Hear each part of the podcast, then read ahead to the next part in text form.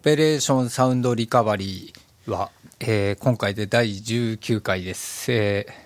19って言いますとかつての、読売巨人軍で大活躍した小林茂投手の背番号ということで私は覚えてますけどもまあ今の人は最近の方はご存じないかもしれませんが明石家さんまさんがよくそのモノマネを当時はやっておりましたが、それすらもみんな知らないと思うんですけども、私は砂原義則です。二世記憶かもしれないんですけど、小林茂さんって確か阪神に移籍しませんでしたっけ。そうです。江川卓さんとのごたごたがありまして、はいはい、でその年ジャイアンツからものすごい勝ち星を挙げたっていう。そうですね、ですよね。そうです、なんか意地が見えたみたいな感じですよね、はいはい。でその小林さんは、僕のおじさんとすごく顔が似てたのでそれよく覚えているという、はい、竹中直純です。当時に私阪神タイガースファンだったんですよ。なるほど。なんでかよくでもほら、はい、関東の人によくいるこうアンチが芽生える。アンチって言うとやっぱ阪神になりますよね、子供の頃最初はもちろんジャイアンツが好きで、はい、しばらくこう物心ついてくると、はい、アンチでジャイアンツ応援してるのかっこ悪いよみたいな感じで、はい、はい、まあタイガースだろうみたいなことで、はい、その当時は多分タイガースを応援していたと思います。はいはい、国崎進です。よろしくお願いします。小林茂さんは当時ちょっと野球選手らしからのそのルックスでなんか俳優みたいな感じの人だったですね。しかもなんか細いんですよね。スタイルが良くてね、はい、そうなんですよ。あんな人あんまりいなかったですよね、当時は、うん、まあそういう19回ですっていうことですね。でも何かこう、はい、ちょっと話それますけども、例えばホテル泊まった時の部屋だとか自転車を止めた時の番号だとか、はい、タグつけるじゃないですか。自分で番号をこう分かんないから、例えば19番だったら小林とか、18番だったら堀内とか桑田とかすごい昔の話だと。いやでも今でもほらジムとか行くとロッカーの番号を覚えなくちゃいけないじゃないですか。はいはいはい、ね、やっぱりそういう背番号で覚えてますね。やっぱりね、一番こう数字にこうあれできるのが背番号なんですよね。はい、それで僕は割とその数字と背番号をこうあれして、そうなんですか。10張本かみたいな。張本は10ですね。はい、全部ジャイアンツですね。柴田7ですよね。柴田7ですね。8か高田かみたいな。高田は8ですね。原ではないっていう。原ではない。意外とみんなジャイアンツの背番号を覚えてるもんですよ。覚えてます、ね、黄金期でしたからね。31かけふとか急にタイガースに31かけふはすごい、7が真由美とかね、マップされてますね、7真由美ですね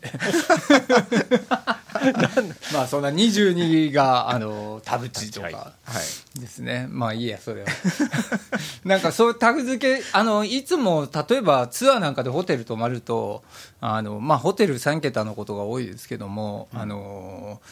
ん、毎日変わるんで数字を覚えられないんですよ。だからもう背番号にして覚えるしかないっていう、まあ、背番号じゃなくてもいいんですけども、機材の名前でよく覚えますね。414とかね、とかもしくはちょっと近いと 414-2 とかね。414を基準にしてってことですか。そう、まあ、近いマイクの型番から覚えるようにしたりしてます、うん、その受験メソッドみたいな感じでそのタグをなんかつけて考えることがあるっていう。僕も坂本さんのツアーについてった時に、はい、毎日ホテルの部屋番号変わるじゃないですか、はい、でまあ、酔っ払うことが多いんですよ。その打ち上げが毎日あって、はいはいはい、で部屋番号分かんなくなるっていう経験をしたので、はい、なんか何かに結びつけなきゃいけないっていうのはありましたね。ですよね、はい、でなので、まあ、僕はその場合野球選手ではなかったような気がします。そうですか3桁とか4桁が多いじゃないですか、はいはいはい、だからまあなんかそれこそ八百屋とか、はいはい、うん、909とか909とかそういうものからの逆算をしたりとかしてましたけどまあなんかそういうふうにタグにしないとこう分かりにくいっていうのが数字っていうのはね、うんうん、どうしてもありますね。まあ19でこんなに話すことになるとは今思わなかったんですけどというわけで、久々なんですが、はい、忙しかったのは、私だけではなくですねみんなそれぞれ忙しかったんですよね。ちなみに竹中さんは、はい、どんなそういえばポッドキャストの審査員っていうのをあ、はい、ポッドキャストアワードっていう、はい、文化放送さんかな、はい、ラジオ局がやっている、はい、イベントがありまして、はい、これはポッドキャストっていう音声メディアの、はいまあ、産業化みたいなことを狙って、はいでまあ、盛り上げましょうみたいな。文化放送がそんなことやってるんですか。確かそうだったと思うんですけど、ポケモンセンターのあるビルの駅の近くにあるまあこれもタグ付けですよね。はいはい、はい、そうですよね。そういう駅の近くにある放送局に今行って、そこが僕が紐づいているの で文化放送だったと思うんですが、はいはいその盛り上げようということで始まったのが第3回目になってるんですかね。ああもうそんなにやってんです、はい、で僕は第1回目をやって、はい、でそこそこちゃんと真面目に聞いてですね、はいでまあ、それぞれ の気になった番組に対してコメントを出して、でどれぐらいその、授賞式なんかでそれが使われたかわからないんですけど、はいまあ、僕の中ではすごい真面目にやった感があって、で第2回は全然違う方々が審査員をされて、で第3回目をその今度やりますっていうのをニュースで見て、あまたやるんだ、すごい良かったなと思ってたら、連絡が来て、で、僕のコメントが長いというか、そのポッドキャストの、やってる方々に対して、こうちゃんと響くというか、うまく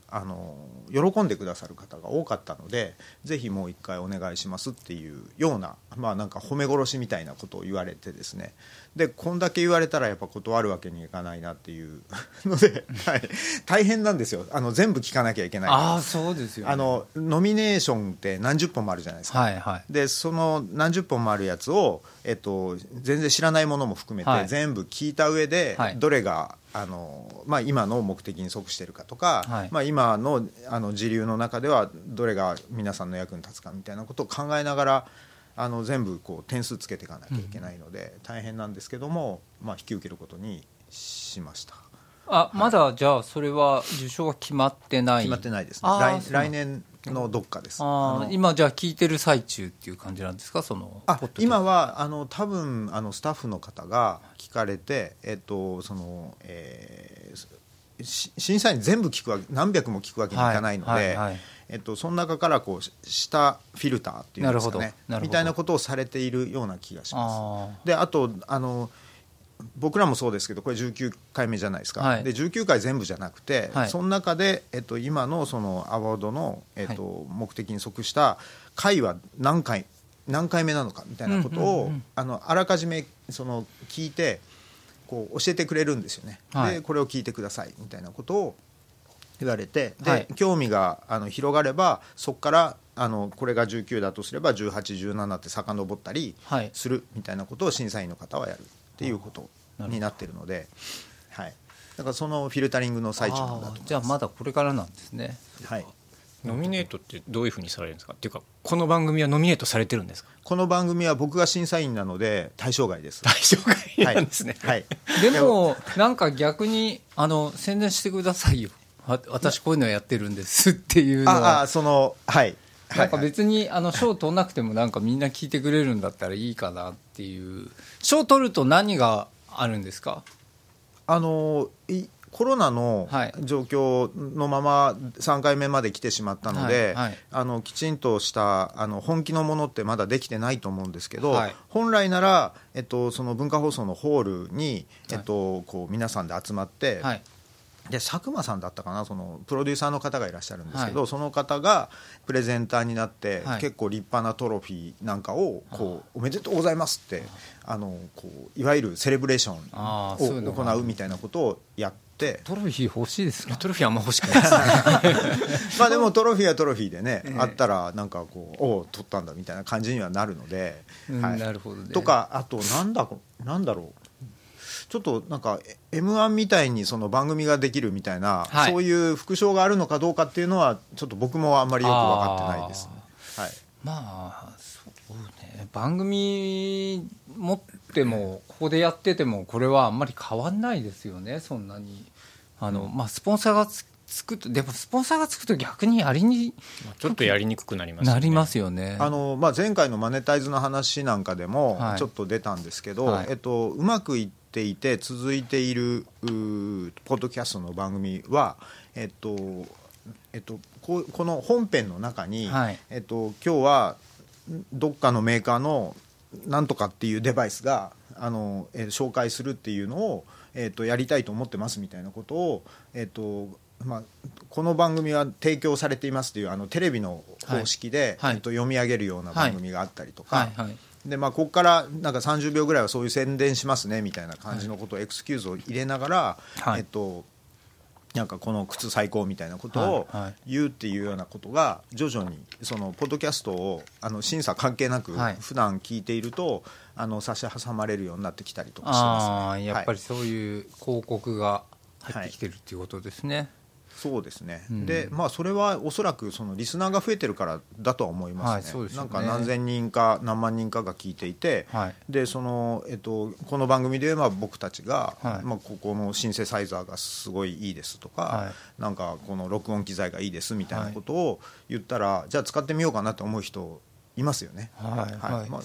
から本来ナチュラルにその広告効果を狙ってメーカーの方がそれを金銭的対価でこう提供しようとするっていうことはまあ自然な流れだと思います。うん、どうなんでしょうね。でもなんかそれがない方がやっぱり自由でいいような感じがしますけどね。うん、はい、まあ、なんかちょっとたまに他の人たちのを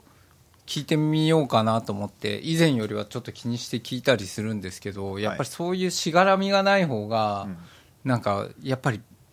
これは全然好きじゃないってはっきり言えるのって結構意味があることなんです。好きっていうのは言えるじゃないですか、どこでも何でもどれが好きっていうのは。ただ嫌いってやっぱりかなり難しいことなんだなっていう、それが言えるか言えないかっていうのは相当大きいことだなと思いましたけどね。好きをどういうふうに言うかっていうのは難しいですけどね。まあそうですね。はい、まあ、好きなものをこう自由に紹介していいよって言われた時にやっぱりね何もないとどう言っていいのかわからないみたいなのありますよね。まあそうですね。はい、使ったその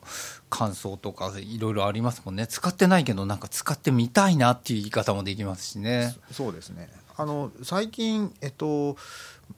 YouTubeをその業務上見なきゃいけないみたいなことが多くて、はい、すごくまあなんでこんなことに時間使わなきゃいけないんだろうと思いながら見てるんですけど、ポッドキャストと違って YouTube 絵が見えますよね。はい、でなので、まあ、宣伝としてはすごくスマートに。まあ、それが意図してるのか意図してないのかわからないんですけど、でこれは全然宣伝意図でも何でもないんですけど手話のマイク使ってる人多いんですよ。で手話のマイクって今ポッドキャストじゃなくてなんだ YouTuber がよく使ってるのって、はい、この軸のところに手話ってでっかく書いてあってでそれがそのまま見えてるっていう絵がものすごく多いんですね。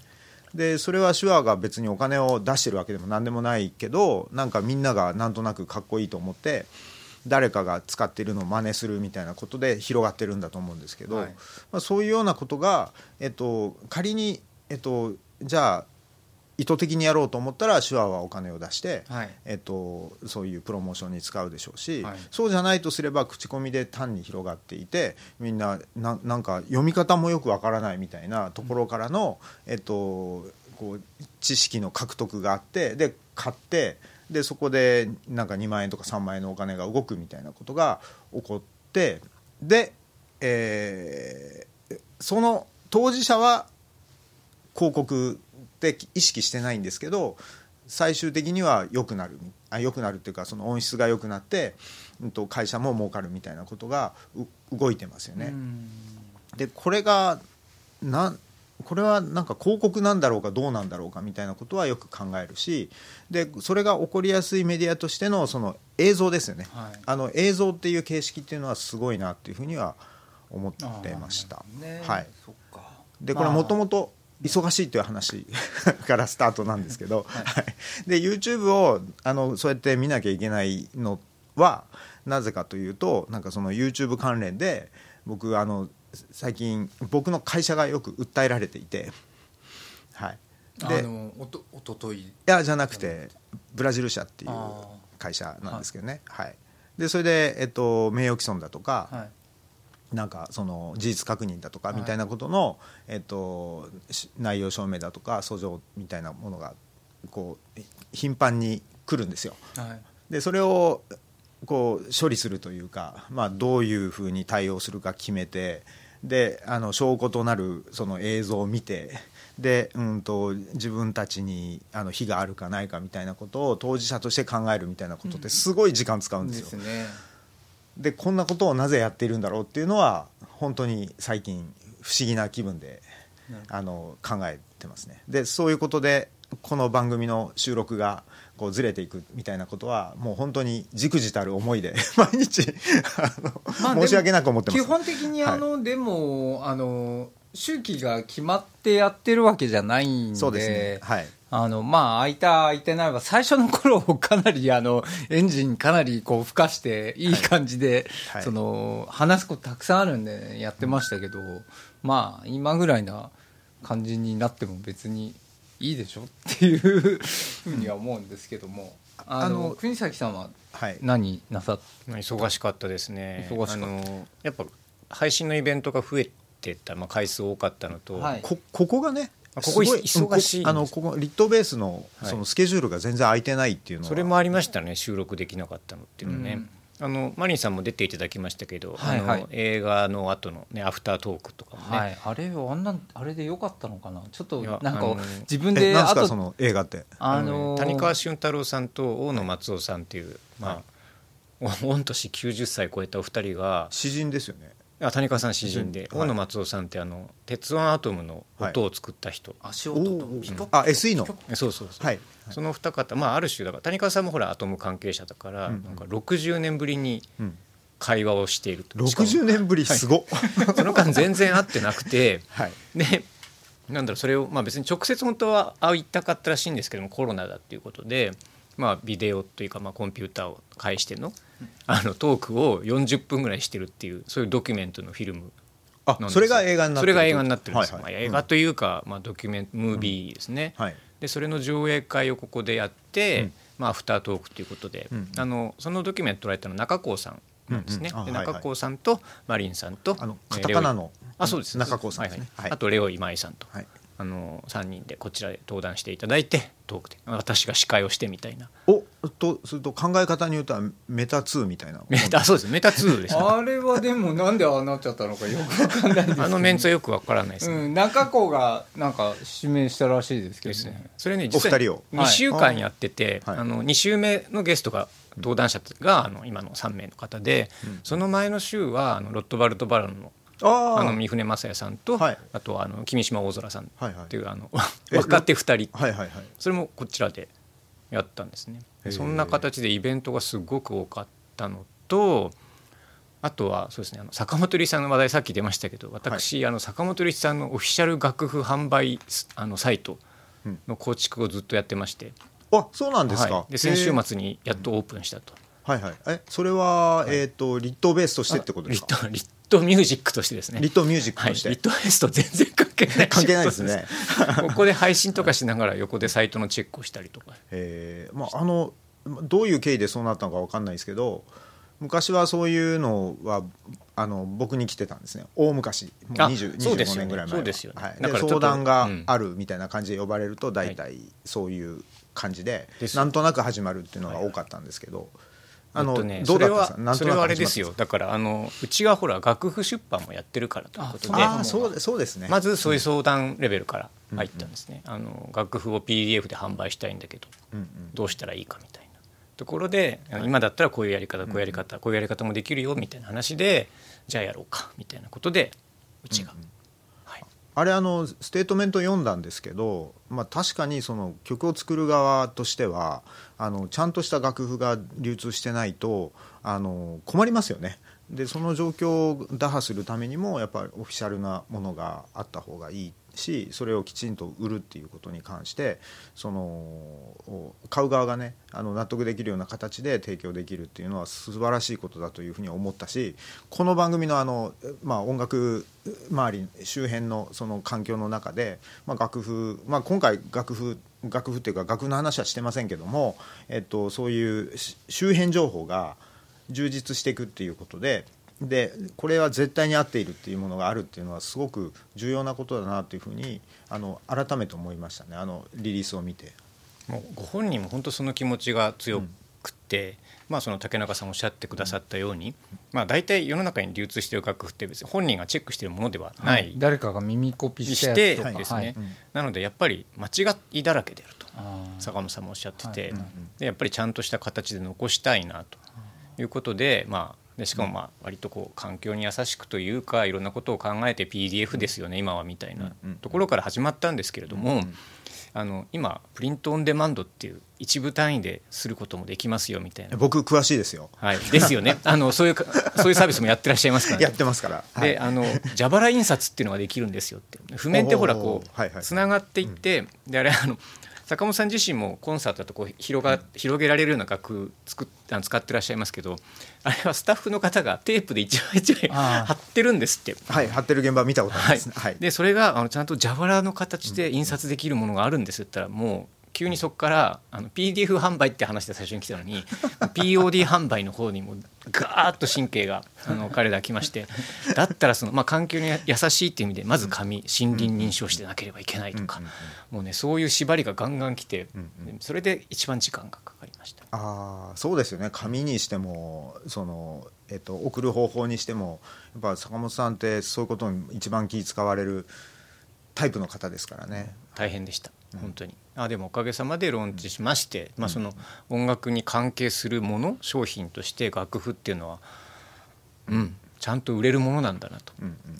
売れるんですか。事務所そして我々の想像をはるかに超える売れ行きを示しておりましてですねもう嬉しい悲鳴とまさにこのことかみたいな、これプリントオンデマンドじゃなくて普通に吸っとけばよかったじゃんぐらいの注文をいただいておりまして、オフセットにするスレッショルドって大体、500から1000なんですけど、その規模でってことですよね。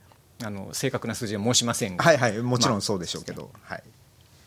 なんですよ。それピアノだけですか、オーケストラとかも全部？まずはピアノです。でここから、トリオ、坂本さんトリオをやってらっしゃったじゃないですか、チェロの方とバイオリンの方と、でそのトリオの譜面も出します、そしてオーケストラも、奏譜と、パート譜を出そうと。ライフなんかも出るんでしょうね。なんか泣きながら当時書いてましたけど、これ今私リットベースってその仕事と全く関係ない仕事をしてるんですけど、これ誰が引き継ぐ、誰がやるんだろうなそれでもこれはちゃんと印刷するところだけでも結構大規模なその支えるための人材が必要ですし、で EC サイトの運営だけでもスタッフが必要ですし、で続けなきゃいけないわけですから、やっぱりなんか個人とか、昔僕に個人的な相談として来たみたいな形で続けるよりも、そのリットグループがちゃんと全社を挙げて支えないといけないような部分ですよね。もちろんその、リットミュージックというのはインプレスグループという、そういう会社の、グループ会社の中の一つの会社なんですけれども、そういう構築にはもちろんグループ会社がちゃんと携わっていまして、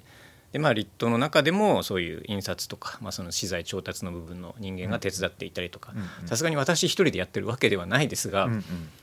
なんかでもサポート今一人でやってるんですよねメールが来るわけですよダウンロードできませんとか、もしくは間違って同じものを2つ買ってしまいましたとか、お客さんから、そのサポートを国崎さんがやっているんですか。しかもですねほとんどが海外のお客様なんですね今英語とか中国語でガンガンメールが来まして、もう Google 翻訳 DeepL とかもそういうのばっかり駆使してですね私だから初めて中国語でメールを書きましたねそうなんですか。だから分からないまま、反対字ですか。それの違いもよく分からずにこれでいいのかなと思ってGoogle さんが翻訳してくれたものをペタッと貼って送ったりとかしてますけどね。いや大変な譜面ってやっぱり僕本当に譜面見ないで音楽作ったり携わったりする人なんで、昔スーパー銭湯のサウナに行った時にテレビで三河健一さんがなんか事務所と揉めた時に不面と衣装を出してくれないのよって言ってて、そんなに不面と衣装ってそんなに大事なのかな、どっちもそんななくてもできるだろうって僕思ったんですけど、でも割と昔からずっとねやってる方じゃないですか。ああいう人たちにとってはやっぱ不面と衣装がないとできないっていうぐらい、まあ、大事なもんなんだなっていう、今の譜面の話聞いてやっぱりその音楽やってる人譜面大事なんだなって今思いました、そうなんですね。そんな譜面なくても音楽がやれるマリンさんは何が忙しかったんですかこの間。僕はねちょっとまあはっきり言えないこともあるんですが、ちょっと複雑な、まあ、立体音響のはい、仕事ですね。立体音響のちょっと実はミックスをやってまして、それがですねまだこう発展途上のそのものじゃないですか、で制作のそのツールとかがまだなんていうんですかね、まあ本当にそれも発展途上で荒削りですよね。荒削りだし、これやるためにどうしたらいいんだろうっていうことをなんかまだ全然そういう形が作業の流れどうやったら理想の形に持っていけるんだろうっていうのがまだどうもできてなくて、なんて言うんでしょう、昔そのゲーム作ってる会社でやってた時のその荒削りの開発者が使うツールを使ってるかのような、一応エンドユーザーも使えるようにはなってるんですけど、ほぼ同じものを使ってるんですけども、それでもまだ発展途上なんでかなり悩みながらまだ全然終わってないぞっていう感じで。ということはオブジェクトオーディオのそうですね、それを今やってるんですけども、まあ自分はその近年割とマスタリングの仕事っていうのもやっているんですけども、まあそういうのその仕事やってる目線から見てですね、じゃあこれどうしたらいいわけって、ここはどう考えてんのっていうのがやっぱりそ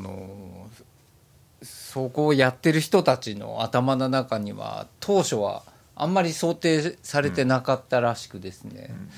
そのマスタリングでやったような音圧感を出すためにどこでその作業をやったらいいのかっていうことが割と明確ではないんですね。それでこう制作をしてる方の工夫によってなんとかどこにどうその作業を入れていこうっていうのをまだなんかこう手探りでやってる感じで、とにかく悩みながらやってます、全然終わってないですはい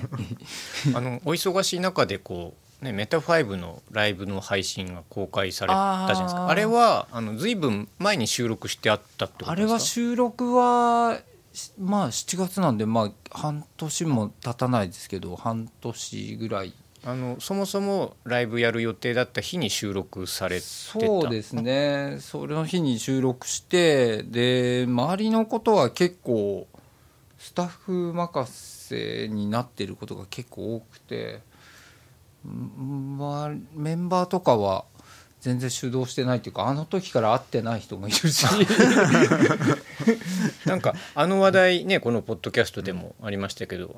発売がまあ延期になっちゃった CD を配信チケットではセットで買えるチケットがあった、一応そういうことにしたみたいですね。メタアテムですよね。もう届いているんですか、皆さんの手元に。届いてんのかな、僕は見たことないですけど、っていうか何がどうなってるのかあまりよく分かんないっていうのが。じゃあメンバーはそういう状態なわけですね。割とそうですね、どうなんでしょう、他の人は盤もらったりとかしたのかな、くれって言えばもらえるのかもしれないんですけど、僕は聞いてないだけかもしれないです、なんかこっちから僕からしてみるともう結構前のことなんで、なんか配信見た人は割と最近やったように思うかもしれないですけど、いやいやいや結構前ですっていう、富士よりも前ですからね、あれだから。そうですね、そうかそうか、8月より前ですもんね、7月って書いてありますね。だから見た人は富士の方が前に思えるかもしれないですけど、あれ時間軸的には反対ですから、つまりオリンピックより前ってことですね。そうですね、はい、そういうことですね。なので、まあ結構前ですね、これ今近況話してるだけで今ほぼ30分経ちそうになってきたんですけど、本当ですか。まあじゃあいいんじゃないでしょうかね。でまあ珍しくじゃあまあメタ5のことはまあそんな感じで、特に何か新しいことが動いてるっていうのは別になくて。まあ、盤をあとどうやってさばこうかっていうことぐらいになるんじゃないでしょうかね、コルグさんが